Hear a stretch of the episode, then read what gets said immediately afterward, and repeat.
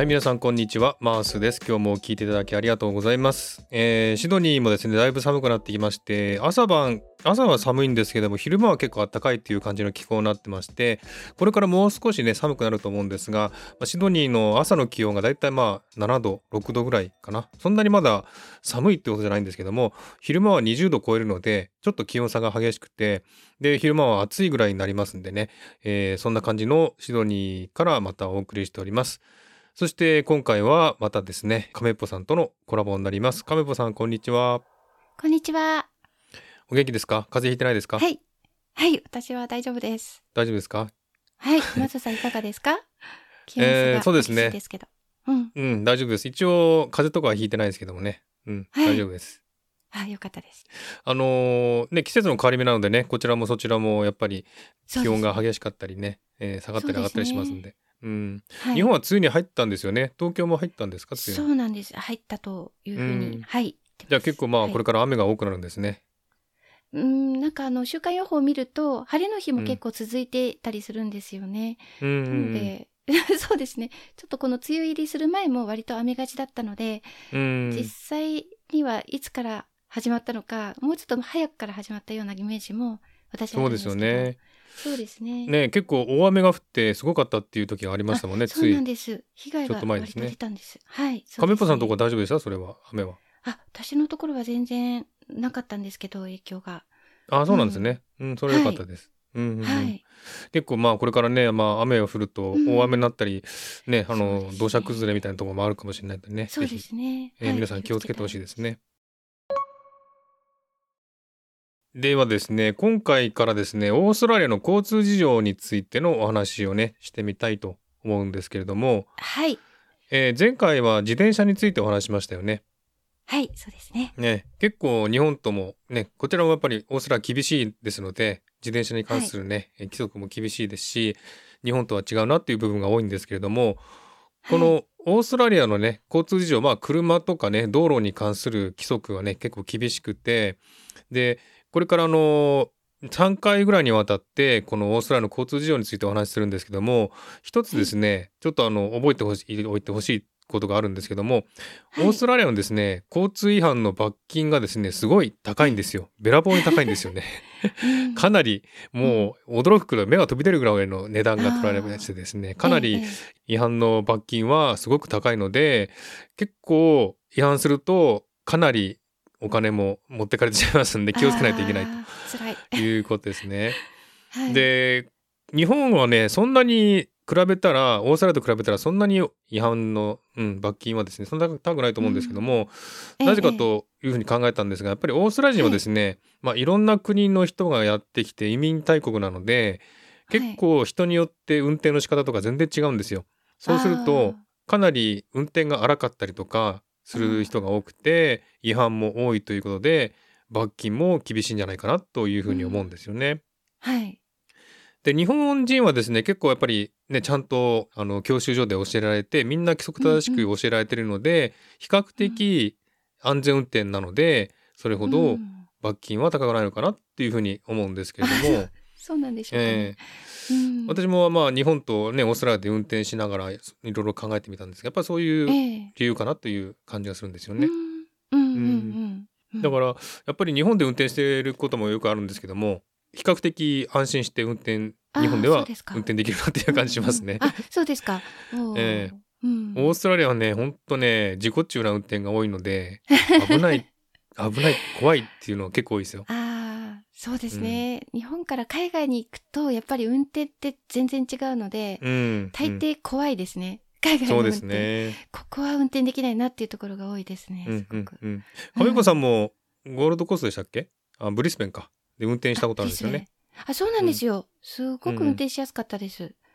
その時は車も交通量も少なかったんですよね確かね。そうですね。渋滞はまずなかったですし、そうですね本当に少。なかったです。はい、交通量。ううんん。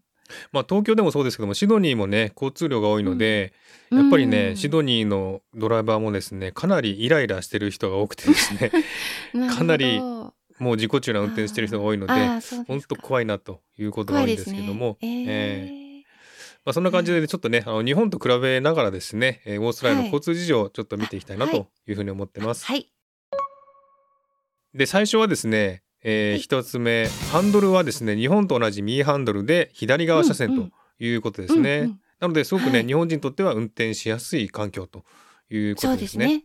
ね。はい。うんうんオーストラリアはですねイギリスとイギリスの植民地だったので、えーうん交通ルールもイギリスと同じ右ハンドル左側車線となってまして、で日本もですね、はいイギリスの真似をしたんですよね。ですので、同じく右右ハンドル左側車線ということで、えー日本人にとっては運転しやすいということですね。そうですね。はい。うんですので左ハンドルの車ってあるじゃないですかアメリカの車とあ、あかりますね。はい。ああいうのもですね、うん右ハンドルに直して輸入してるんですよこちらに。ああ、そうですか。そうなんですよだからあの、うんうん基本的に左ハンドルの車は運転できないんです、こちらではオーストラリアでは。できないんですか？そうなんです、えー規則でダメなんですよね。あ、ダメ、ダメなんですか？そうなんです。知らなかった。そうなんですね。そうなんです。だからアメリカの車も全部右ハンドルにして改造改造っていうかね。うんあ。それで輸入してるんですよ。ええええ日本はそこまで。うん。日本はちゃんとね左ハンドルのまま運転してますもんね。あ、そうですね。そうそう。あの、なかなか、あの、不便なことがあるので、わざわざ右ハンドルの車を買ってらっしゃる方もいるけども、うんうんうん。うん。でも、ダメってことはないんですよね。そうですよね不。思議。そう。オーストラリアなぜかしら。そうなんですよ。だから事故が多いから。左ハンドルうん。うん多分まあ事故も多いだろうし違反も多くなるからうんかもしれないですけどもね。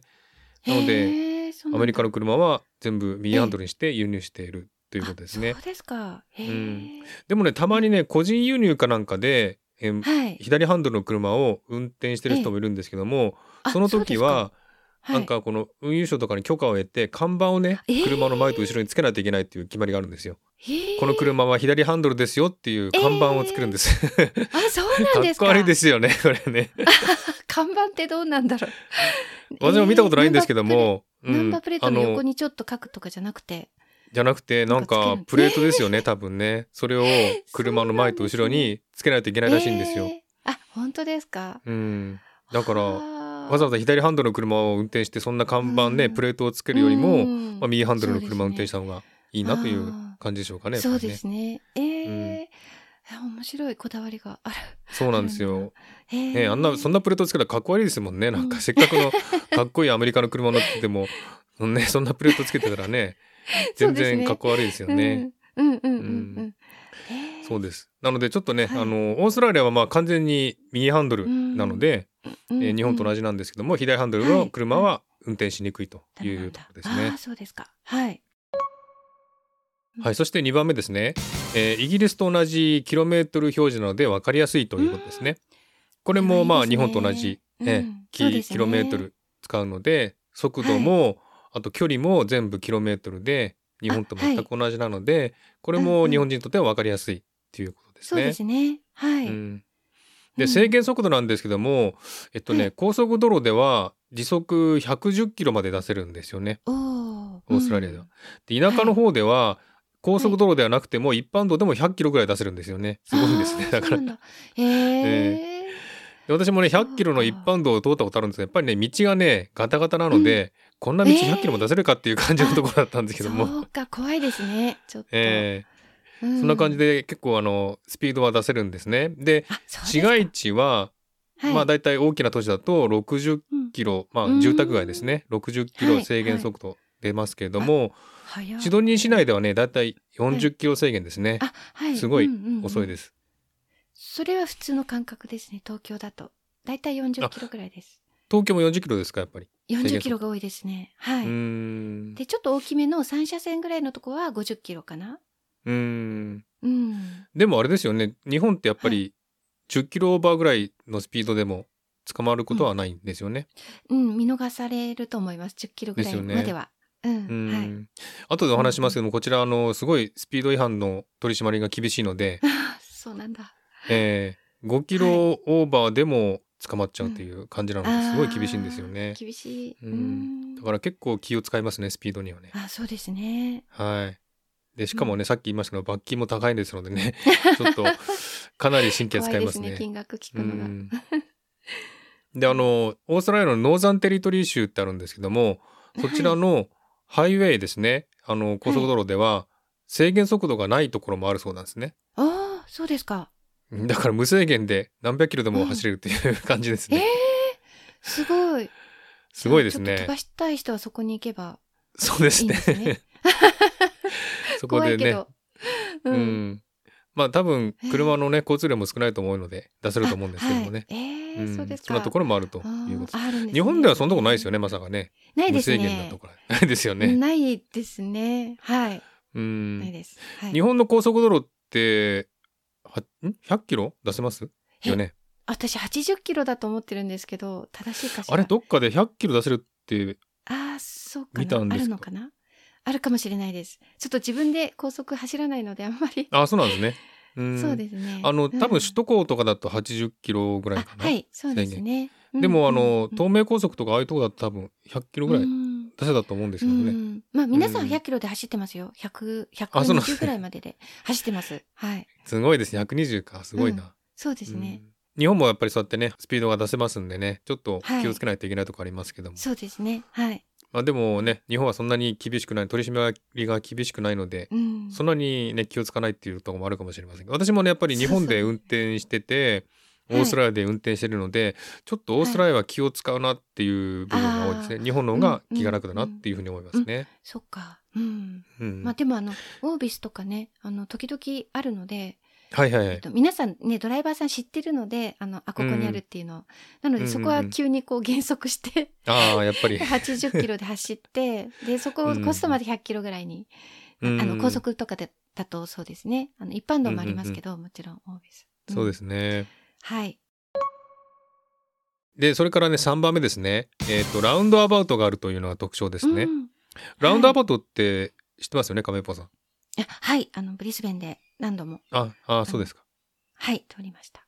うん。あの、交差点の真ん中にロータリーみたいな丸いものがあって、うんその周りを回るっていう感じではい回る、行くんですけども、右側優先で、右から車が来たら止まんないといけないという決まりがあるので、まあ、時計回りにね、ぐるぐるぐる回っていくんですね。うんうんで、はい田舎道だと信号機の代わりに交通量の少ないところによくあるものなんですけどもね、はいはい。うん。これは結構あのまあ信号機をつけないでもいいのですごく便利なのでうん。うん。結構シドニーでも、まあ、あのシドニー市内とかにはないんですけれども、うん。ちょっと郊外に行くと、まあ、かなりたくさんのはい。ラウンドアバウトがありますね。うんうんうんあの日本にもねラウンドアバウトがあるっていうふうに聞いたんですが亀山さんはい見たことはないんですね、全然。いや私はね遭遇したことないので島内ではない、ないかなと思います。ああそうですか。都内はないかなと思います。はい、うんうんうん。なんか長屋の方であるっていうふうに聞いたことあるんですけどもね。そうかもしれない。本当、うん。さっき言われたようにねあの信号機を設置しなくていいっていうのはすごくいいですよね。エエコそというかね。行政にも優しいですよね。うはい、ん、信号機はね、本当あの交通渋滞の原因ともなってしまいますんでね。うんそうですね。無駄にない方がうん、いいですよね。はい。まあ、でもあのララウンドアバウトじゃなくても例えば、うん。どこだっけな東京駅前とかって結構大きな丸いねこうぐるーっと回る交差点っていうか、あーロータリーみたいなのあるじゃないですか、あれと似てるんですよね。ああ、うん。東京駅前はそうなのか。うん、確かあったと思いますけどもねそこに。うん。あそうですか、うん。ん。そうだからそういう感じで、うん。まあ全くないわけじゃないんですけどもね似たようなものが日本にもあるということを聞いたことありますね。はいそれから4番目シートベルトはね必ずしなければいけないという決まりなんですね。はい、えーで助手席はもちろんですね後部座席もシートベルトをしないといけない、うん。そして子供もですねベビーシートを用いないといけないという決まりがありましてこれが違反すると罰金となるんですけれどもですか。これがね先ほど言いましたけど罰金が高くてですねはい。あの車乗ってる人で同乗者がしてないだけで550ドルの罰金約 5, 5万円ぐらいの罰金取られるんですよね。いや想像以上に高いです。すごい高いです。もう目が飛び出ますこれは。本当ですね。えーあとですねシートベルトをしてるんですけどもはい。あのベルトをね肩にかけないで脇の下にかけちゃう人っているじゃないですか。はいいますね。それでも違反なんですよね。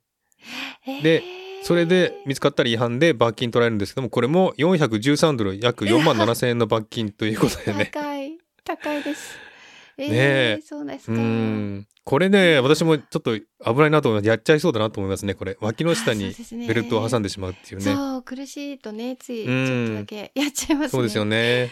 やってる人いるはい。みたいですけどもね、うんうんうん見つかったら罰金ということなんですあそうね。ですか。うん。高い。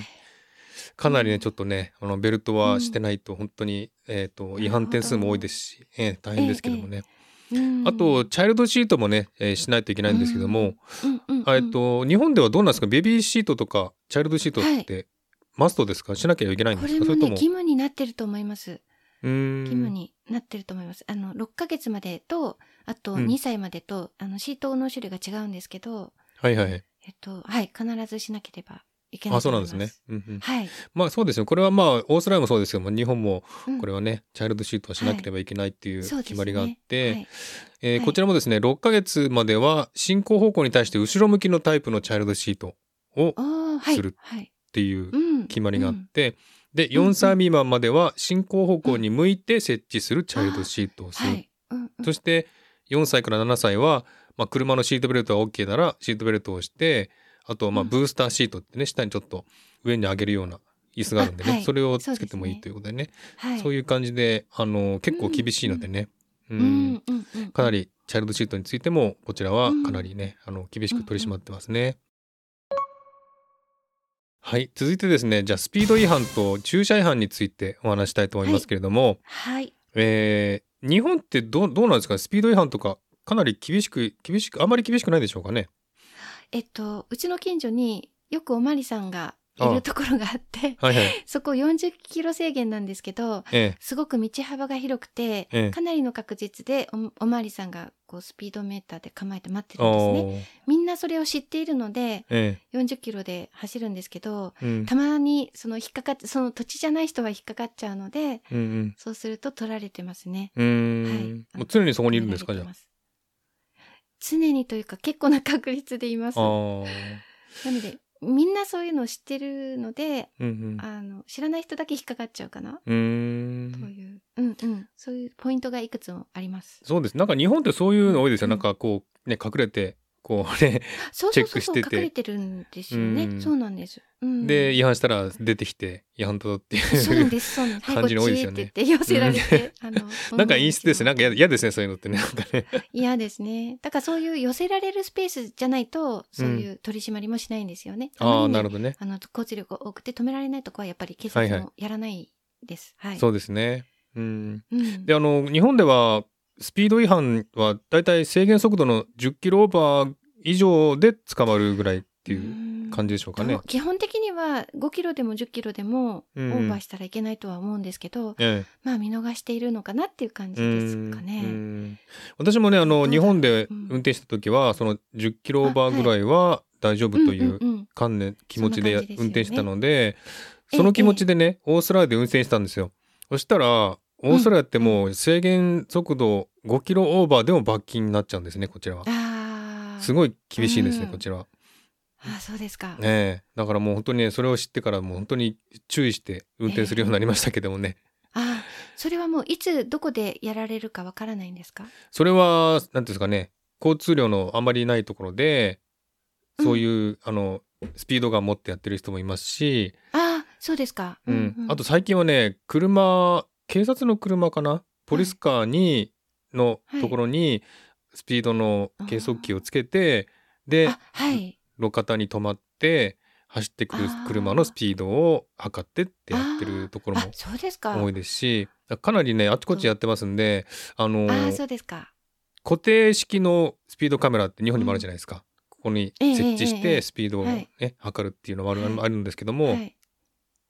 それ以外でもそうやってあの車でね移動して、でああ。この場所に止まってスピードを測ってっていうのも結構あるのでそこにうん、それがいつどこにあるか分かんないのでそれはちょっと怖いああですね。そうですか。ええじゃあもう絶対制限速度は守らないとダメですね。そうですねっちゃいますね。ううんん。まあここでは絶対やんないだろうっていうところはみんなスピード出してますけどもね。そうなんですね。ええあそれはあるんだ一応。うんうんあとあの最近はあの Google マップとか見るとちゃんとはい。運転手が報告できるんです。そのマップ上にここで違反あのあのやってますよっていう。やってるって。スピード違えー、反の、うん、あのなんてなんて言うんだろう。取り締まりをやってますよっていうあそういう報告できる機能機能があるんですよ。Google マップに。ああ、すごいですね。そうです。だからマップを見るとあの印があってポッとタップするとスピード違反とかねそういううん。印があるので、あここでスピード違反やってるんだなっていうあー便利うん知るね知れるんでそれは便利になりましたね。へえはあそうですね。いうん。助け合いですねそれは。そうですね。ドライバー同士が。そうですね。あとまあそういううん Google マップとかもあのそういうスピード違反の取り締まりやってるところとかあと渋滞してるところは、例えば事故だったらここに事故がありましたよっていあう報告をしてくれる人もいるんで、そこではい。マップ見たらええ。ここで事故あってるんだなっていうのも分かるのもありますし、はいうんうん。そういうのを見てね最近はねあの注意してますけどもね。うん。うんいいですね。渋滞日本は渋滞は出るけどもあの事故とかねここで事故あって、渋滞何キロとか出るけどスピードの取り締まりやってるマークはないので、うん。導入してほしい。そうです導ね入。してほしいですね。はい。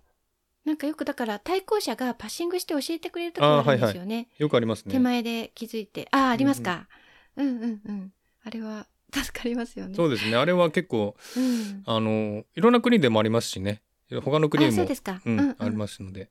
うん。えーっとそれでですね先ほどあの5キロオーバーしただけでも罰金の対象になるっていうふうに言いましたけどもどれぐらいの罰金かということをちょっとねお話したいと思うんですけども、はい。えっとね、はい。11キロ以下のオーバーで287ドルというのは2万4000円ぐらいですね。高いですね。高いですね。うん。でに11から20キロ未満の違反はですね431ドル。だいたい4万2000円ぐらいですね。上がってくる。そして20キロから30キロ未満の違反だと646ドル。5万8000円ぐらいですね。ああ高い。30キロオーバーで5万8000円ですよ。高いですよね、これね。う。わあというか30キロは免停じゃないですか？そんなことはない。30キロは免停じゃないですね。あそうですか。違反点数なので、こちらはうん。違反点数があそうなんだ。12点あって、12点がなくなっちゃうと免停になっちゃいますけども。20キロから30キロ未満のスピードオーバーで646ドルの罰金、だいたい日本円で5万8000円という値段なんですけども、これはい。30キロ未満で日本だとえ1万円から4万円ぐらいの罰金ですか？これやって。そうだと思います。うんうんうん。まあやっぱり日本も高いですけどもね、オーストラリアの方がもっと高いという。あ高いですね。ううんんはいえっと、それからスピードカメラとか、あと固定カメラでね、あのスピード違反をあの見つけるん。ですけども、先ほどみたいにはい。車でね、カメラを積んで移動して取り締まる方法もあるんですけども、うん。その場合ですね、はい。スピードカメラの手前にはカメラがありますよという看板をね、表示しなければいけないという決まりがあるんですね。あそうなんですね。はい。うん。でうん。固定カメラの、まあ、手前にはこの先何メートル先にスピードカメラありますよっていう看板が必ずありますし、ああと親切ええ移動式の車にね、えーカメラを積んでる時もその車の手前に看板を置かないといけないという決まりが最近決まりましてですね。必ず看板はあるという感じですね。ああそうですか。その看板を見てから減速すれば間に合うんでしょうか？うん、そうですね。あの看板見てスピードを落とせばうん。間に合うという感じなので、あ一応、親切、うん、看板を見つけられたら大丈夫ですけど看板見つけられなかったらそのままねあのカメラに捉えてしまいますんで 気をつけないといけませんね。はい。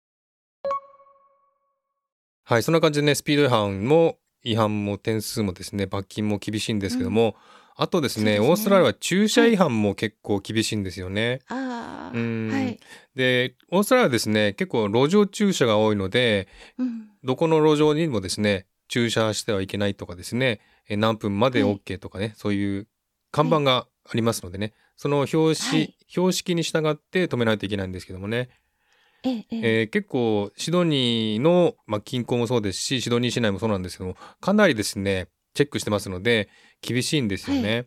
うん。うん。でうん路上にですねパーキングメーターがあるとこはそこにお金を入れて、うんうん。チケットが発見されるので、それを車のダッシュボードに置くというふうにねして駐車しないといけないんですね。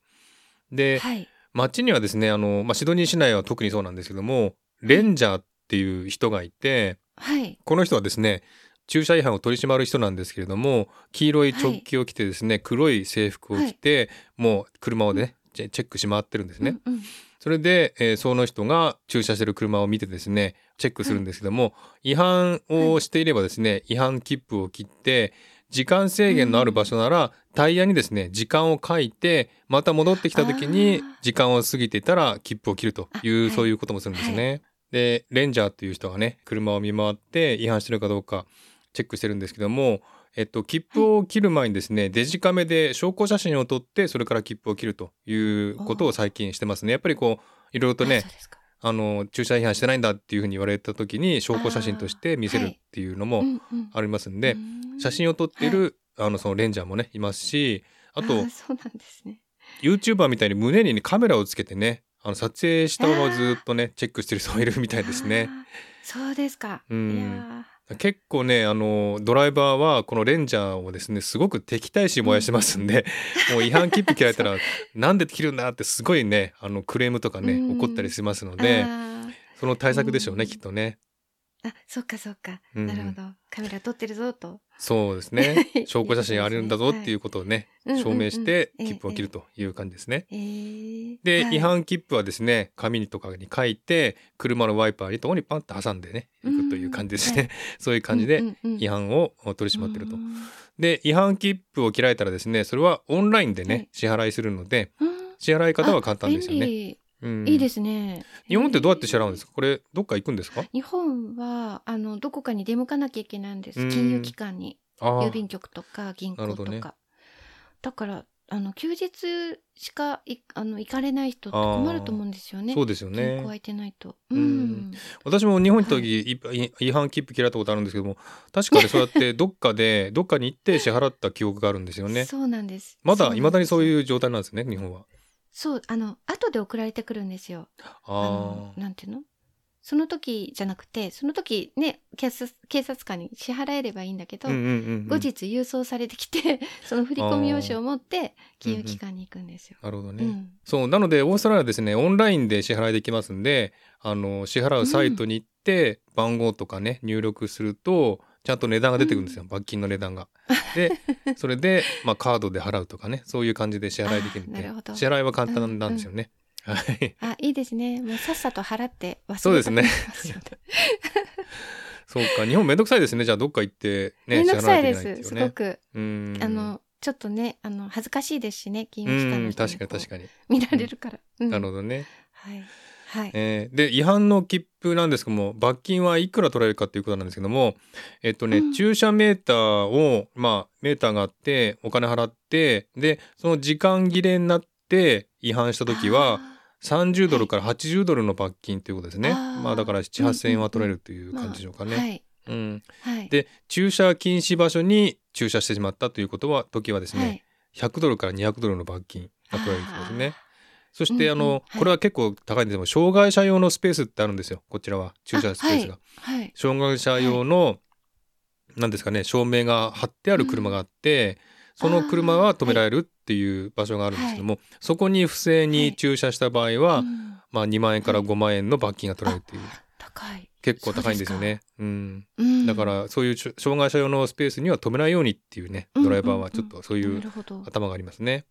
であの2020年の統計なんですけどもちょっと統計をのお話をしたいんですけども、はいえっとねオーストラリアでは過去2年間で24%のドライバーが最低1回の駐車切符を受けているという話なんですね。ああそうなんですうね。んへえ。これ意外と少ないなと自分では思ったんですけどもね。ああそうですか。ううんーん。24%のドライバーですよね、だから私はもう半分ぐらいは取られてるかなっていう気がしたんですけども、うんうんうんう。うんん、結構あの、まあ、駐車、ね、違反の取り締まりも厳しいのでもっといっぱいいるかなと思ったんですが、結構あ24%っていうのは少ないなっていう感じがしましたね。うん、そうですね。あとはですねオーストラリアではね過去2年間で1200万ドルですね 1200万ドル約10億円の違反金を受け取っていて、オーストラリア人1人当たり64ドルの罰金を払ってるっていうことだそうですね。ええ赤ちゃんまで入れて。そうですね。そうですねう。わ結構な金額。うん、払ってますよね。あうん。それからね、過去2年間で、ーうん。オーストラリアの男性は女性よりも多くはい切符を切られているんですけれども、そのはい切符を切られた男性は、男性ドライバーの28%に当たるということです。あそういうことね。あわかりました。うんうんはい。そうはいです。うんうんうんわかりました。そしてドライバー1人当たり払払ってる罰金額は92ドルということなので、やっぱり男性がね、うん1人92ドルぐらい払ってるってことなんですね。ああいやーこれもね、うん意外だな。女性の方が違反してるかなって思ったんですが男性の方が 切符切られてるみたいですね。えーうん。男性の方が違反してそそうですか？う。うん、そんな気まあでもがしますが。運転してる人が男性の方が多いっていうのもあるかもしれませんけれどもね。そうかもしれないですね。うん、私はあの、結構運転車を運転しながら女性、ちょっとこれあの炎上しちゃいそうなんですけども女性ドライバーの運転って結構 荒いなって思う時あるんですよね。あ、そうですか？えっとええね、下手な、下手かもしれないですね。女性の方が。下手なのかな？慣れてないというのもあって。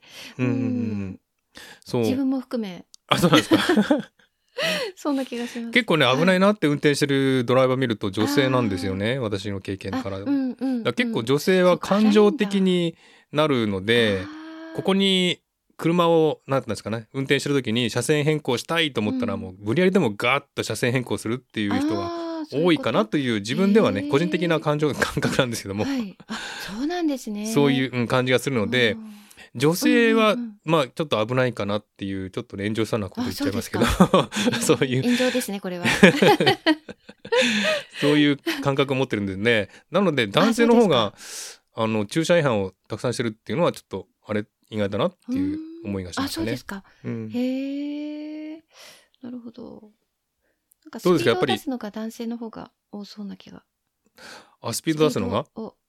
ううんん女性あんまり出さない気がするんですけどね。違うかな？ちょっとわかんないです。あースピードは女性はあまり出さないかもしれませんけど、うんうん。あの無理無理な運転？そういうのは女性がしやすいかなっていう かもしれないです。へえ。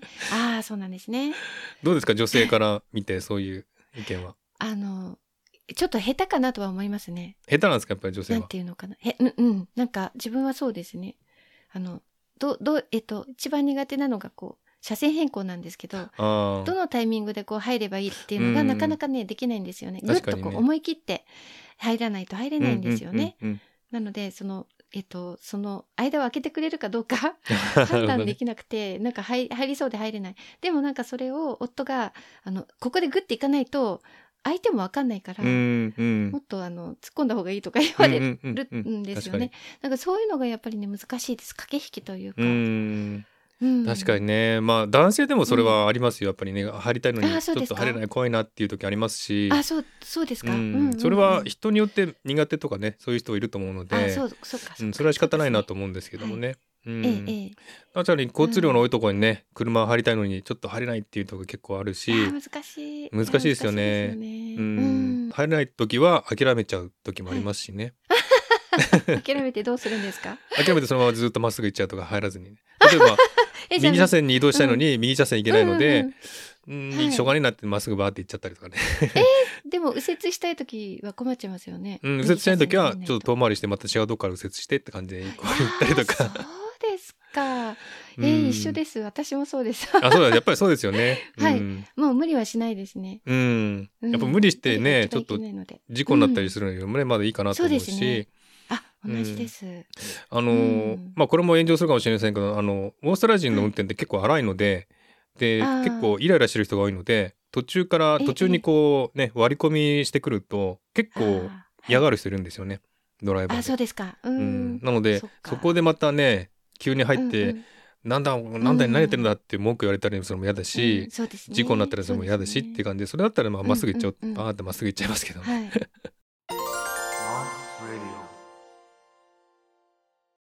はい、そんな感じでね、今回は、えっ、と、オーストラリアのですね、交通事情についていろいろとお話ししましたけども、えーはい。1番目がハンドルは日本人と同じ右ハンドルで左側車線ということ、そして2番目がイギリスと同じキロメートル表示であるということね、うんそして3番目がラウンドアバウトがあって4番目がシートベルトはマストだという話しまして、そして5番目にスピード違反と駐車違反のお話をしましたけれどもね、はい。はい。これちょっと聞いてみてどうでした？亀ポさん。日本と比べて。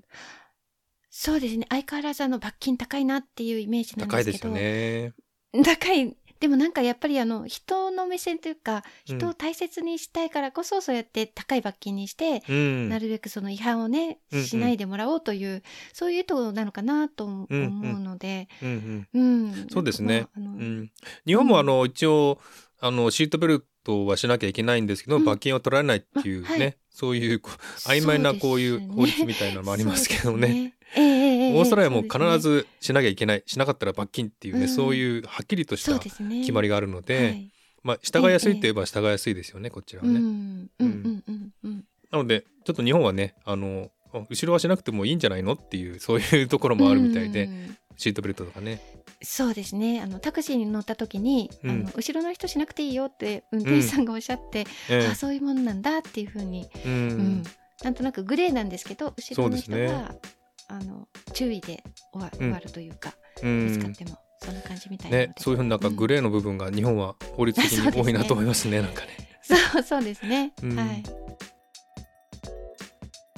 なのでそんな感じでねあのオーストラリアと日本のね交通事情とか比較しながらお話ししてみましたけれどもこのシリーズまたねあと2回ぐらい続けますんでまたねオーストラリアのいろんな交通事情をお話したいと思いますんで楽しみにしてほしいなと思います。はいということで今回はこの辺で終わりにしたいと思います。今日も聞いていただきありがとうございました。もしこの番組を気に入っていただけたらフォローいただけると嬉しいです。またリクエスト、ご意見、ご希望などお便りをお待ちしています。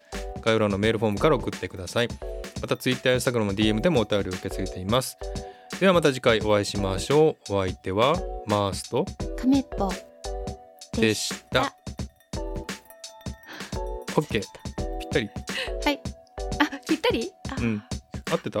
うんいや私1秒ぐらいずれました本こっちが時間差あるからね、こっちではもうぴったりだった。今。えうんー、。そんなに違うんだねうん、うん OK。